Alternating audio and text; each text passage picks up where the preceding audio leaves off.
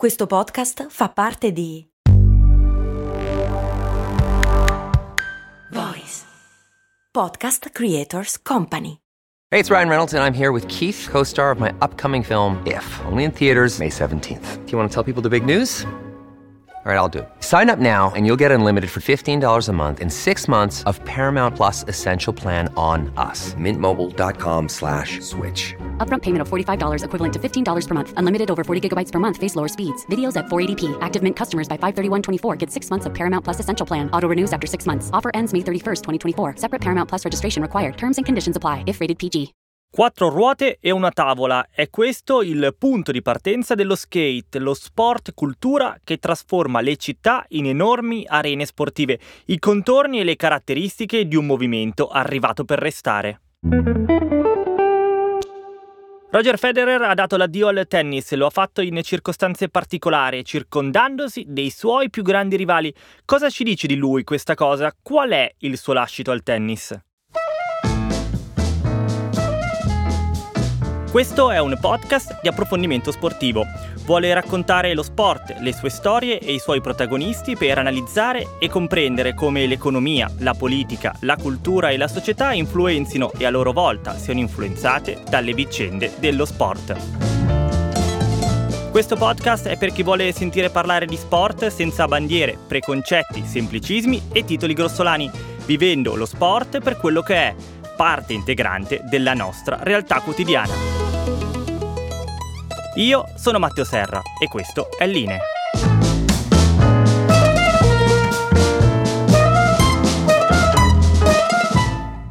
Ciao a tutti e ben ritrovati con Linee. In questi giorni, in cui la politica è diventata padrona di ogni conversazione, lo sport è stato messo un po' da parte, senza che nessuno nei suoi programmi elettorali gli dedicasse il valore sociale e culturale che invece possiede. E una dimostrazione di tutto questo arriva dal mood con cui molte nazionali di calcio si stanno approcciando al mondiale in Qatar. Chi è appassionato del gioco del pallone può aver notato che alcuni capitani sono scesi in campo con una fascia particolare.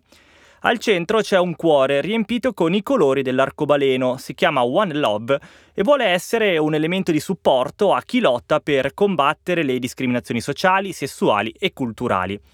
Questo perché il Qatar, dove si giocheranno appunto i prossimi mondiali, non è un paese che vinca medaglia d'oro a livello di integrità e di libertà. Quindi squadre come l'Inghilterra, la Francia, la Germania, il Belgio e anche la Danimarca hanno fatto sapere che giocheranno con questa fascia particolare e nello specifico il capitano dell'Inghilterra, Harry Kane, ha detto chiaramente che lo farà per mandare un messaggio a tutto il mondo. I mondiali in Qatar sono molto discussi fin dal giorno della loro assegnazione e le modalità con cui sono stati costruiti gli stadi, sfruttando lavoratori e creando delle vere e proprie cattedrali nel deserto, sono oggetto da diverso tempo di costante pressione per la FIFA. Di tutta risposta, proprio la FIFA ha deciso di non approvare questa fascia di capitano, facendo fede ai suoi principi secondo i quali ogni rivendicazione politica debba essere proibita. Al tempo stesso però questa, della fascia di capitano, suona più come una battaglia sociale che politica e il fatto che la FIFA voglia fermarla un po' stona, considerando che i suoi slogan sono tutti in nome del fair play, della lotta al razzismo e a favore dell'inclusione. Insomma, la stessa cosa che vuole trasmettere questa fascia da capitano. Quindi la sensazione che dietro la posizione della FIFA ci siano altre pressioni, i tanti milioni del Qatar per esempio, è insomma quantomeno fondata. Vedremo come ne uscirà la FIFA, ma a poco più di due mesi dall'inizio del mondiale la situazione si fa sempre più spinosa. Ora, non so se c'entri qualcosa il clima di isterismo tipico delle elezioni, ma è stata una settimana dove nel mondo dello sport sono esplosi diversi casi scandalistici extracampo. Per esempio, credo che nessuno vorrebbe far cambio con Jorge Vilda, che di mestiere fa l'allenatore della nazionale femminile di calcio della Spagna. Qualche giorno fa in federazione è giunta una mail firmata da 15 calciatrici in cui queste si dicevano pronte a non rispondere più alla convocazione della nazionale finché Vilda continuerà ad esserne l'allenatore. Insomma, un ammutinamento. Le giocatrici dicono che con questo allenatore non è possibile allenarsi nelle migliori condizioni psicologiche. Non è ben chiaro a cosa si riferiscono di preciso, ma si tratta di una posizione molto forte, anche perché Vilda non è solo l'allenatore, ma è il direttore tecnico di tutto il calcio femminile in Spagna. In mancanza di precise motivazioni, il tutto suona come un Vilda è troppo scarso per noi, mandatelo via. Non succede spesso quando si parla di sport professionistico. Al momento la federazione ha risposto sostenendo il suo allenatore per non far intendere che le giocatrici abbiano il potere di decidere chi le debba allenare. Tuttavia però se la metà della squadra ce l'ha con l'allenatore, qualcosa che non va deve esserci per forza. A one year suspension from all league activities, and a $10 million fine. That's all that was handed down to Phoenix Suns and Mercury owner Robert Sarver.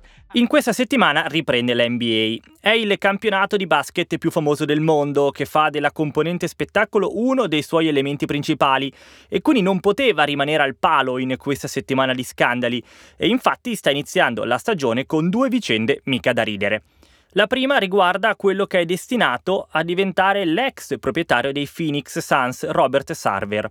Qualche giorno fa Sarver ha ricevuto dall'NBA la squalifica di un anno a seguito di un'inchiesta di ESPN in cui venivano denunciati in oltre dieci anni una grandissima trafila di comportamenti razzisti, sessisti e iniqui verso i suoi dipendenti da parte dello stesso Sarver.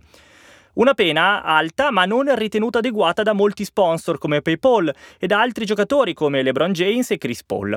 Sarver quindi, ufficialmente per non recare disturbo alla sua squadra, ha deciso di vendere la società. Quello però che ancora non è chiaro, dato che lui si è subito dichiarato innocente, è se abbia ricevuto o meno pressioni per farlo.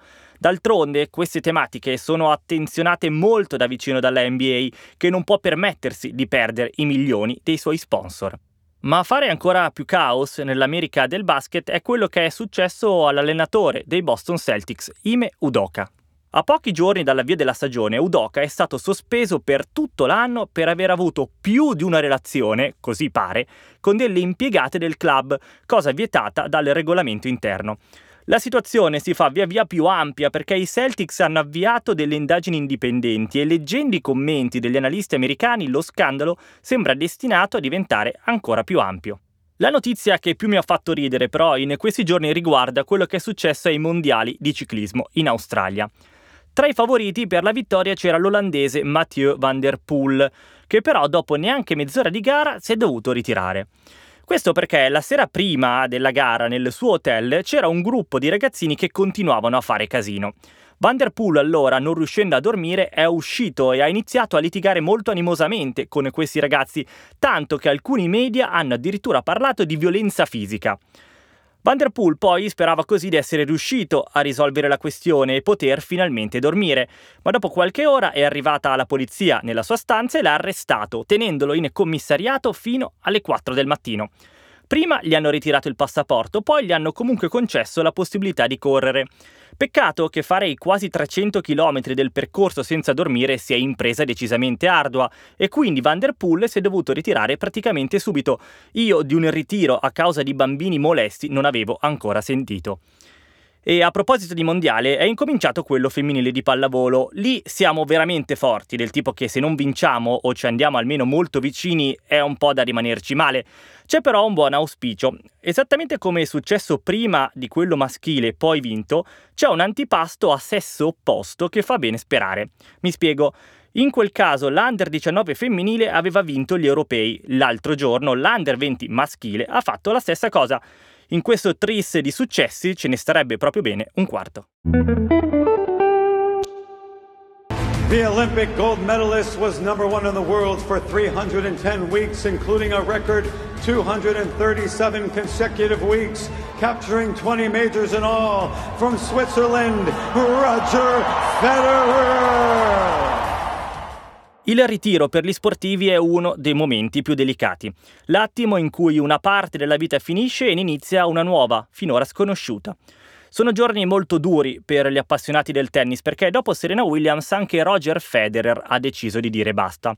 E lo ha fatto in un modo un po' particolare, senza preavviso, giocando come ultima partita un match non competitivo e al fianco del suo più grande rivale, Nadal. E quindi ho chiesto ad Emanuele Atturo, giornalista dell'ultimo uomo e autore di una biografia su Federer che si chiama Federer è esistito davvero di 66 and Second, se questa sua modalità di chiudere una carriera da favola ci racconti qualcosa di più su di lui. Sentite cosa mi ha risposto. Ma eh, questa è stata una scelta fino a un certo punto, nel senso che noi sappiamo che Federer fosse stato per lui avrebbe continuato a giocare fino a 100 anni forse arrivato a un punto in cui ha forzato troppo il proprio corpo, fino ad arrivare a un limite anche di salute fisica per vivere la propria vita quotidiana. Quindi quando lui è rientrato poi nel 2021 con quel Wimbledon in cui è arrivato ai quarti di finale, secondo me abbastanza eccezionalmente, già aveva portato il suo corpo su un territorio un po' pericoloso e infatti dopo quell'edizione di Wimbledon ha avuto di nuovo problemi al ginocchio, più di quanto si aspettasse e da quel momento in poi lui non è stato più in controllo delle proprie scelte, ha dovuto solo capire come fare a chiudere. La scelta della Lever Cup pure è stata una scelta fino a un certo punto, nel senso che lui aveva in programma di giocare Basilea in un processo di recupero fisico che lo avrebbe portato a rientrare nel 2023, poi quell'orizzonte lì si è spento, quindi era chiaro che lui dovesse giocare Basilea come ultimo torneo sarebbe stato secondo me meglio perché eh, avrei preferito che lui chiudesse con una partita vera nello stadio di casa.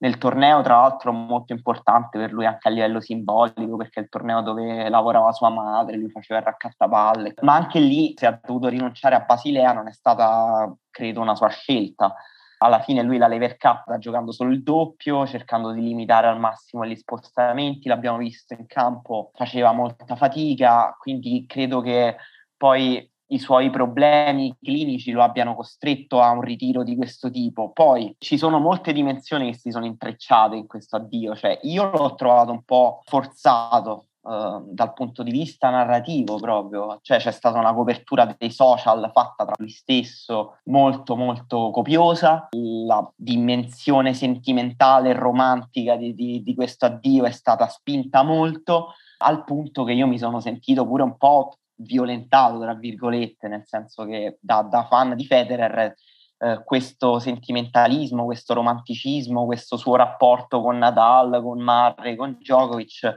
ce lo siamo ritrovati veramente spinto addosso in maniera molto esplicita. Il fatto che ci fosse uno sfondo commerciale intorno a questo evento molto grande ha reso il tutto molto vattato, molto di plastica, cioè senza l'autenticità che comunque costruisce il romanticismo del finale di una grande carriera, secondo me. Dall'altra parte Federer ha vissuto questo momento, mi sembra, con assoluta genuinità, perché lui quando interviene una dimensione commerciale comunque non uh, vede nessuna criticità fondamentalmente, cioè il suo aspetto commerciale e il suo aspetto sportivo hanno sempre coinciso alla perfezione, il fatto che lui fosse in un evento non perfettamente tennistico non, non, gli, non gli, ha creato nessun problema, mi sembra, e invece mi è sembrato genuinamente contento di essere, di salutare insieme vicino a Nadal, vicino a, a Djokovic, vicino a Murray, anche perché Federer ha sempre dimostrato un amore per la storia del tennis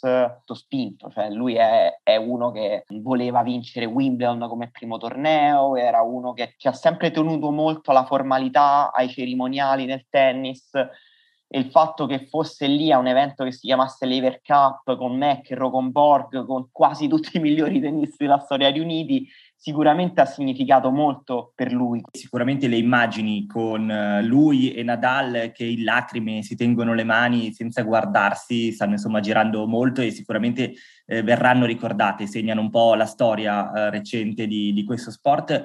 È particolare dal punto di vista di Federer il fatto di voler chiudere con eh, quello che è stato il più grande rivale, mm, quello che gli ha tolto anche eh, tante vittorie, come dire, insomma, la mia grandezza sta anche nella sua grandezza. Sì, sì, questo credo sia evidente. Anche questo un po' da qualcuno è stato visto come un segno un po' di una narrativa mielata, anche un po' da wrestling. I due buoni che alla fine concludono con un finale un po' da favola in maniera insincera, perché comunque quanto puoi voler bene al tuo rivale fino al punto che dici nelle interviste che manderai i tuoi figli nella sua accademia a giocare, però anche qui eh, in realtà va un po' riconosciuta questa cosa, cioè nonostante Federer e Nadal non è che siano amici personali così come a un certo punto qualcuno ha voluto venderci ovviamente, cioè a un certo punto gli chiedevano a, a, a Federer o chiedevano a Nadal l'hai sentito per messaggio? Cosa ti ha detto, tanto che loro hanno dovuto specificare no ma guarda che non è che ci sentiamo tutti i giorni, non è che siamo proprio amici personali, però allo stesso tempo nella dimensione della loro carriera entrambi si riconoscono un grande ruolo che è stato quello di permettere l'uno all'altro di andare oltre i concetti di vittoria e sconfitta. Il punto di svolta secondo me è stato la prima finale di Wimbledon in cui Nadal ha battuto Federer, la partita epica per eccellenza. Dopo quella partita ovviamente Federer si è sentito possessato del suo regno, detronizzato, quindi era molto scosso da questa sconfitta, però nei giorni successivi lui ha detto vedevo come si parlava di quella partita e vedevo che le persone non ricordavano tanto chi aveva perso chi aveva vinto, ma la grandezza dell'evento in sé, dell'esperienza in sé. E di questo Federer ha cominciato a essere grato di essere nella stessa epoca di Nadal, è, è quello che ne ha aumentato anche l'epica, che ha dato una complessità diversa alla sua carriera lo abbiamo visto anche poi nel finale come una cosa che Federer ha riconosciuto in maniera evidente. Qualche settimana fa, quando abbiamo dedicato lo spazio al ritiro di Serena Williams insieme al suo biografo Gerard Marzorati, abbiamo parlato del lato oscuro di Serena, quei suoi atteggiamenti isterici, molto nervosi, nevrotici in campo eh, quando eh, stava sopraggiungendo la, la, sconfitta. Tu che eh, di Federer hai scritto una biografia, quindi hai cercato di descrivere eh, le gesta sportive e le gesta umane, Esiste di Federer di cui tutti parlano in una maniera perfetta, come se fosse un angelo in terra, una sorta di dark side, o qualche lato oscuro che magari, insomma, dietro al suo sorriso sempre perfetto non, non viene fuori, ma che, insomma, esiste. Dipende un po' cosa intendiamo pure per lato oscuro, cioè che Federer sia sostanzialmente una bravissima persona, credo sia una cosa ineluttabile, cioè che dobbiamo accettare. Cioè la cosa più complicata del libro è stata anche questa, cioè il fatto che era molto difficile trovare lati oscuri, cioè ho letto un libro di sole interviste di persone che parlavano di Federer e veniva la nausea perché sembrava che stessero parlando di un santo. Detto questo, non, ovviamente ci sono delle cose un pochino più critiche, cioè se da una parte c'è quello che dice Roddick, che dice per esempio la sua legacy, quello che ricorderemo di Federer è il modo in cui è stato fuori dal campo, lontano dalle telecamere, che ci sono ovviamente stati dei momenti in cui questa sportività eccellente, impeccabile, in realtà è venuta un tantino meno. Per esempio mi ricordo la sconfitta contro Djokovic agli US Open in semifinale nel 2011, quella in cui Djokovic gli annulla il match point con quella risposta tirata praticamente alla cieca all'incrocio delle righe, quella è stata una sconfitta tremenda per Federer. Cioè, mentre dalla sconfitta a Wimbledon di cui parlavamo prima, Federer comunque ha costruito, si è rafforzato, da quella sconfitta con Djokovic invece lui è uscito demolito. E infatti dopo quella sconfitta la sua conferenza stampa, devo dire, è stata una conferenza stampa da rosicone, cioè Federer anche è molto sportivo, ma anche un rosicone a volte. Disse Djokovic ha, ha, tirato quella risposta alla cieca, come ha fatto lui a, a, annullare quel match point dovete chiederlo a lui perché io non sono abituato a giocare così, credo nel lavoro, credo nell'etica, non credo nel tirare a caso, non è stata una conferenza stampa piccola, è stata molto dura. E lui con Djokovic in realtà anche in passato ha usato delle parole nette, molto critiche, molto dure, eh, quindi sono stati dei momenti di effettiva rosicata di, di, di Federer in carriera poi il suo lato oscuro, diciamo, più fuori dal campo come personaggio, non saprei neanche se definirlo un lato oscuro, però Federer è un figlio della borghesia, è un figlio del, del, del benessere anche rispetto a, a, molti sportivi ed è una persona che pensa di vivere in un mondo senza conflitti e che assorbe sempre il conflitto.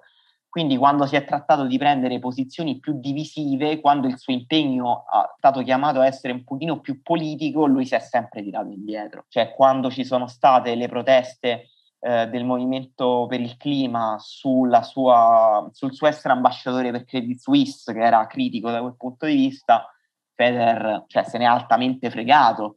Quando Greta Thunberg gli ha scritto una lettera chiedendo di prendere posizione, lui gli ha risposto con una lettera che era una circolare assolutamente vuota Cioè, Federer è una brava persona ed è, eh, ed questo è indubbio, eh, ed è uno che ha fatto anche molto bene fuori dal campo attraverso le attività filantropiche. Eh, dall'altra parte, quando si è trattato di eh, prendere delle posizioni più divisive in cui lui potesse dispiacere a qualcuno e che quindi gli potessero anche minare un pochino il portfolio di sponsor, quindi mettere a rischio delle entrate economiche, ecco, lui è stato anche un pochino più conservativo. È una persona a cui i soldi piacciono molto molto comunque, come ha dimostrato anche questa grandissima presenza alla Lever Cup. Dire che c'è qualcosa di male in questo, eh, secondo me è un po' esagerato. Piacerebbe ovviamente se, se Federer si spendesse per il clima, però è anche una persona fatta così. Si dice che i grandi campioni sono coloro che riescono a lasciare il loro sport migliore di come l'hanno trovato. Eh, che Federer sia stato un, un grande campione non c'è dubbio e quindi in cosa ha migliorato il tennis? Da, da, da, sotto tutti i punti di vista. Cioè, Federer ha iniziato diciamo, a farsi conoscere il circuito nel 2000 nel 2001. Il tennis era due, due ere prima, cioè nel senso sono successe tantissime cose, il tennis è cresciuto tantissimo dal punto di vista commerciale, dal punto di vista culturale, dal punto di vista dell'impatto anche che ha nell'immaginario, è diventato uno sport autenticamente globale. Questo ovviamente non solo grazie a Federer, però in tutta questa fase che è stata una fase di crescita per tutti gli sport, di globalizzazione per tutti gli sport, di arrivo in mercati che prima non esistevano, ecco il tennis è stato aiutato in questo processo dalla presenza di Federer e dalla presenza della rivalità tra Federer e Nadal e poi con l'arrivo pure di Djokovic. Queste sono state tutte narrazioni molto vincenti, molto affascinanti, che è stato facile vendere fuori, diciamo. Quindi eh, Federer eh, è riuscito, secondo me, nell'impresa di portare il tennis per mano nell'epoca contemporanea e di grande successo commerciale globale, ma senza fargli perdere i valori arcaici cioè il tennis è comunque uno sport conservatore che ci tiene molto alla forma, in cui è molto importante anche come arrivi al successo, in cui quella dimensione di sportività un po' anglosassone è ancora molto forte, in cui non è ben visto il trash talking, non visto, non sono ben visti i giocatori chiassosi.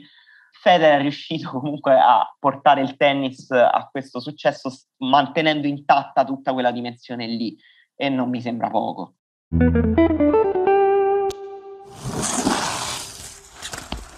With threats to our nation waiting around every corner, adaptability is more important than ever. When conditions change without notice, quick strategic thinking is crucial, and with obstacles consistently impending, determination is essential in overcoming them. It's this willingness, decisiveness, and resilience that sets Marines apart. With our fighting spirit, we don't just fight battles, we win them.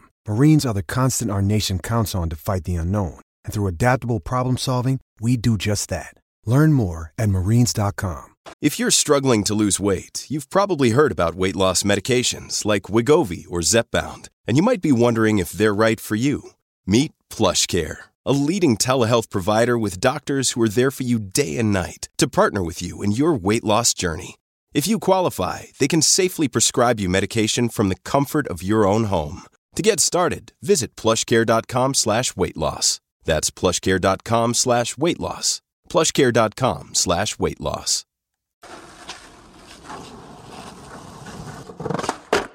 Se dovessimo fare un'ipotetica classifica degli sport più stilosi che esistono, sicuramente lo skate occuperebbe una posizione molto alta.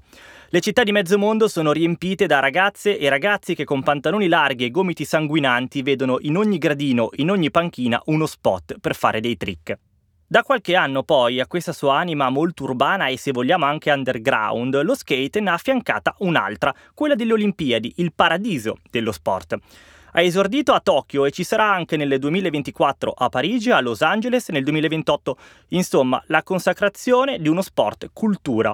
Di questo e di cosa voglia dire fare skate ho parlato con Luca Basilico, che è skateboarding director di World Skate, l'ente che si occupa proprio di curare la diffusione di questo sport in tutto il mondo. Lo skateboarding è uno, uno sport che ormai comincia a, smette di es- a smettere di essere giovane, nel senso che ormai è praticato, è praticato in tutto il mondo da una cinquantina d'anni quindi benché magari sia stato un po' poco visibile, comunque è una realtà che esiste eh, da lungo tempo, le sue origini sono negli Stati Uniti, nella costa, nella costa orientale, dove eh, si è diffuso molto rapidamente tra gli anni 60 e 70, poi arrivando in Europa sulla fine degli anni 70 e da lì permanendo in Europa, così come in realtà un po' in tutto il mondo, perché eh, già ai tempi, insomma, già negli anni 80 veniva praticato ad est e a ovest della cortina di ferro, magari in forme un po' diverse, ma era una realtà che già esisteva.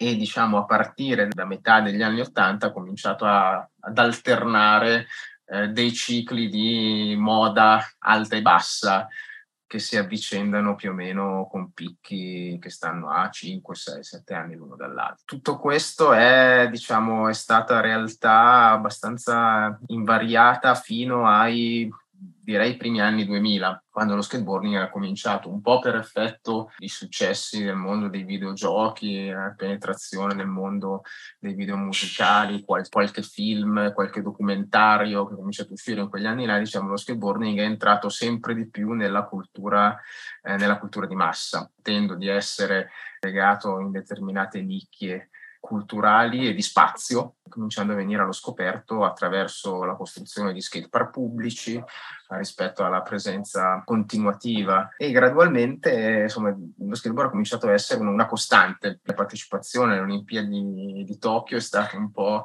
la consacrazione di un processo, quindi dire che tutti quelli che hanno, l'hanno scoperto lo skateboarding attraverso le Olimpiadi o hanno pensato che le Olimpiadi sarebbero state, diciamo così, un punto, un punto, di rottura o la causa di un nuovo corso dello skateboarding, probabilmente non conoscevano bene lo skateboarding, perché lo skateboarding è arrivato alle Olimpiadi perfetto del proprio status, della propria, della propria diffusione, del proprio impatto che ha avuto sulla cultura giovanile. E le Olimpiadi sono arrivate semplicemente a consacrare questo status. Le Olimpiadi è un punto che trovo molto interessante perché lo skate eh, non è uno sport che per nascere, per diffondersi, ha necessariamente bisogno di strutture organizzate. Lo dicevi anche tu, insomma, si vedono nelle strade, questi sono semplicemente persone che prendono uno skate e vanno a divertirsi. Al contrario, le Olimpiadi invece è l'esaltazione dello sport organizzato. Tu dicevi eh, le Olimpiadi è semplicemente una conseguenza. Come si è rapportato il mondo dello skate, la cultura dello skate con la massima organizzazione sportiva, ovvero le Olimpiadi? Per il fatto di essere diventata una, una disciplina così diffusa, gradualmente lo, lo, lo skateboarding ha cominciato diciamo così a, stratificarsi. E se una volta diciamo esisteva diciamo, un pensiero dominante anche tra gli skater quindi certo la cosa A andava bene la cosa B no in realtà il modo in cui gli skater hanno approcciato il, il, fenomeno Olimpiade dipende un po' da quelle che sono le ambizioni e le ragioni per cui uno skater è entrato nello skateboarding. Quindi sicuramente se vai a chiedere ad una parte eh, diciamo così, della comunità dello skateboarding che vede lo skateboarding come più una forma di, di espressione, come, come, come, si dice di solito uno stile di vita o comunque lo skateboarding tanto come un, diciamo così, un mezzo per competere ma un mezzo per condividere, stare insieme. Sicuramente ti dice che le Olimpiadi non sono, non sono cose interessanti, sono, ci sono varie scale di grigio tra il essere contrario all'essere indifferente. E poi ci sono tutta una serie di, di skater e di realtà che semplicemente lo vedono come un'opzione voi come World Skate eh, vi ponete l'obiettivo di sostenere la diffusione eh, sostenibile, corretta e inclusiva e giovane del mondo eh, dello skate. Nel concreto in cosa, in cosa si traduce? Insomma, cosa vuol dire pensare di diffondere uno sport seguendo questi principi? Ma diciamo che eh, una cosa eccezionale che sicuramente hanno fatto le Olimpiadi è quella di portare una la credibilità sportiva eh, per una disciplina che eh, soprattutto laddove era nuova, quindi magari non era il caso eh, delle nazioni del, dell'Europa occidentale o degli Stati Uniti, dove comunque lo skateboarding già gode di una un certo seguito e una certa dignità. Quello che sicuramente può fare il movimento olimpico e skateboarding, che lo, che, lo, che lo, dirige, è quello di fare in modo di affermare lo skateboarding e le proprie, il proprio, insomma, il proprio carico di eh, i propri potenziali, i propri valori anche in quei paesi dove probabilmente senza il riconoscimento sportivo ci vorrebbero 30 anni affinché lo skateboarding venga preso sul serio se mai questo eh, potesse succedere, perché se non è successo fino ad oggi, probabilmente sono, sono, luoghi dove non c'è un interesse commerciale da parte dell'industria dello skateboarding per costruire qualcosa e quindi non avverrebbe perché lo skateboarding non va dimenticato che si è diffuso nel mondo, spinto anche dall'industria, no? quindi tutto l'apparato eh, produttivo e, e, commerciale che eh, ha, nel, ha, l'interesse nel fare che si vendano skateboard, che va benissimo, è funzionato, è funzionato molto bene, però non funziona necessariamente ovunque, mentre diciamo, lo sport organizzato ha sicuramente una penetrazione maggiore e una penetrazione diffusa in tutto il mondo. Diciamo che se per effetto della uh, raggiunta fama dello skateboarding diventa un po' più facile riferirsi alle città, non come semplicemente luoghi di, di lavoro o di, diciamo così, o di trasferimento da un punto A a un punto B attraverso strade e piazze, se si cominciasse a fare un po' di eh, vita attiva dello spazio pubblico e si cominciasse a ricostruire lo stare insieme nelle piazze sulla base del andare in skateboard, fare attività simili, secondo me aggiungeremmo uno strato di, utile a, alla vita eh, sociale moderna. Possiamo considerare mh, queste cose che hai appena detto come dire, una sorta di cultura di base di tutti quanti gli skater o è troppo semplicistico? No, no, no, allora funziona in questa maniera, nel senso che essendo lo, skateboard, lo skateboarding così vario, nello skateboarding eh, non c'è mai stata la percezione della competizione come unico sistema per dire chi è migliore. In realtà quello che succede è che ci sono vari modi per cui gli skater fanno, si fanno notare e si affermano nel mondo dello skateboarding, che passa attraverso la produzione di, dei video, che passa attraverso il la particolare diciamo, interpretazione che gli skater danno degli spot, degli skatepark e parte passa anche dalla, tante volte dalla creazione di gruppi che diciamo, condividono una visione, un approccio allo skateboarding e costruiscono attorno a questo una, una, una comunità. Se uno si addentra un po' nel, nello scoprire come è fatto lo skateboarding, questa dimensione del, dei gruppi che stanno assieme condividono un'esperienza e sono connesse ad altri gruppi, quindi una, costruiscono una sorta di rete in maniera spontanea e non governata eh, da nessuno, è una realtà che è facile eh, incontrare e comprendere. Qual è eh, la situazione in Italia a livello di diffusione? Sappiamo che, per esempio, lo sport principale da noi, il calcio, ha grossi problemi a rimanere attrattivo per il mondo dei giovani. Eh, com'è invece la situazione dello skate? Esistono dei grossi skater italiani che fanno un po' da eh, capofila nella diffusione e nel far conoscere e apprezzare questo sport? Allora, lo, lo skateboarding in Italia è praticato in nelle, tutte le regioni. Non, non, esiste una regione d'Italia che non abbia o uno skatepark o comunque una comunità di skater, eh, di skater attiva. Poi chiaramente la diffusione un po' quella classica con il centro-nord eh, particolarmente forte dal punto di vista infrastrutturale, un sacco di skatepark, il che chiaramente crea anche un, un volano per la, la, partecipazione, soprattutto la, sopra, la, partecipazione degli skater più giovani che hanno diciamo, spazi protetti. Eh, L'Italia ha sempre avuto sia a livello diciamo, di presenza internazionale, eh, che ovviamente a livello, a livello, interno, una serie di skater eh, che si sono fatti notare. Sul lato più eh, dedito allo skateboarding informale abbiamo Jacopo Carozzi, che sicuramente è lo skater italiano in questo momento più, più conosciuto e più seguito, anche a livello di numeri sui, sui social network, e poi chiaramente Ivan Federico, che dal lato suo è la persona che ha ottenuto i migliori risultati sul lato competitivo dello skateboarding, arrivando a vincere qualche anno fa anche eh, gli X Games eh, in park, e poi con lui un'altra, eh, un'altra diciamo così, serie di skater che eh, si stanno facendo notare, come per esempio Alessandro Mazzara che è andato, alle Olimpiadi, eh, o la stessa Asia Lanzi che ha fatto le Olimpiadi, si è qualificata per le Olimpiadi anche lei, cosa che non era assolutamente scontata. Il fatto che l'Italia riuscisse a portare tre skater alle Olimpiadi era, era difficile scommettere pensando di vincere. Quindi cosa possiamo dire guardando al futuro dello skate? Lo skate direi che è qui per rimanere sul lungo termine. Eh, eh, diciamo che c'è anche questa cosa molto interessante che è successa negli ultimi, nel, nel corso degli ultimi 5, 6, forse 10 anni è l'arrivo dei piccolissimi, proprio perché ci sono più skatepark, è più facile che gli skater inizino da piccoli e insieme a questo c'è anche il fenomeno dello skateboarding femminile che è letteralmente esploso un po' in tutto il mondo. Se tu vai a vedere oggi eh, su quanti ragazzini tra i 10 e i 14 anni cominciano ad andare in skateboard, il bilanciamento tra uomini e donne, tra ragazzi e ragazzi, maschi e femmine è, non dico che è al 50%, ma, ma quasi e spesso in alcune situazioni si ribalta anche in favore delle ragazze. Sono abbastanza positivo per, per il futuro dello sport. E per chiudere, tu eh, personalmente come World Skate, come ti spieghi questa grande diffusione dei, dei piccolissimi, come, come li hai chiamati tu, insomma non può essere soltanto un discorso di strutture, deve esserci anche qualcos'altro.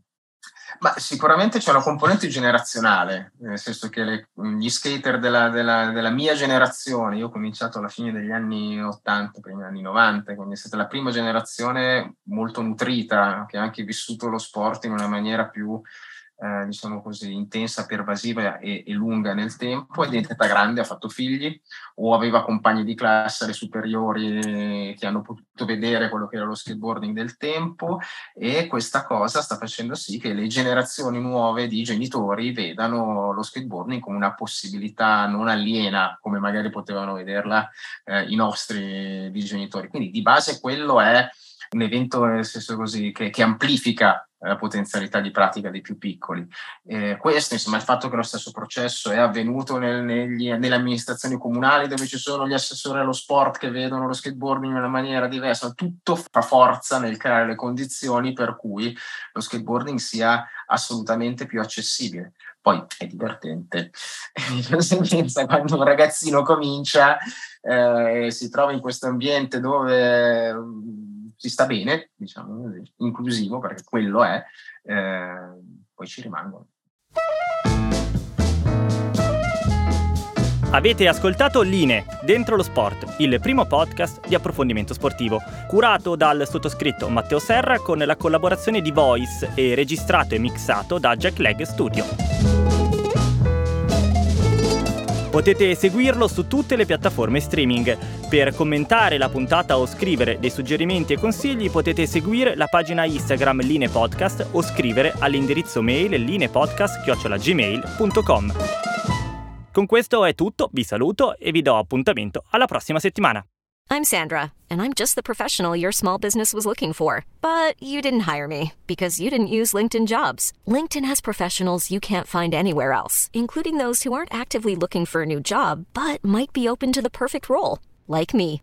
In a given month, over 70% of LinkedIn users don't visit other leading job sites. So if you're not looking on LinkedIn, you'll miss out on great candidates like Sandra. Start hiring professionals like a professional. Post your free job on linkedin.com/people today.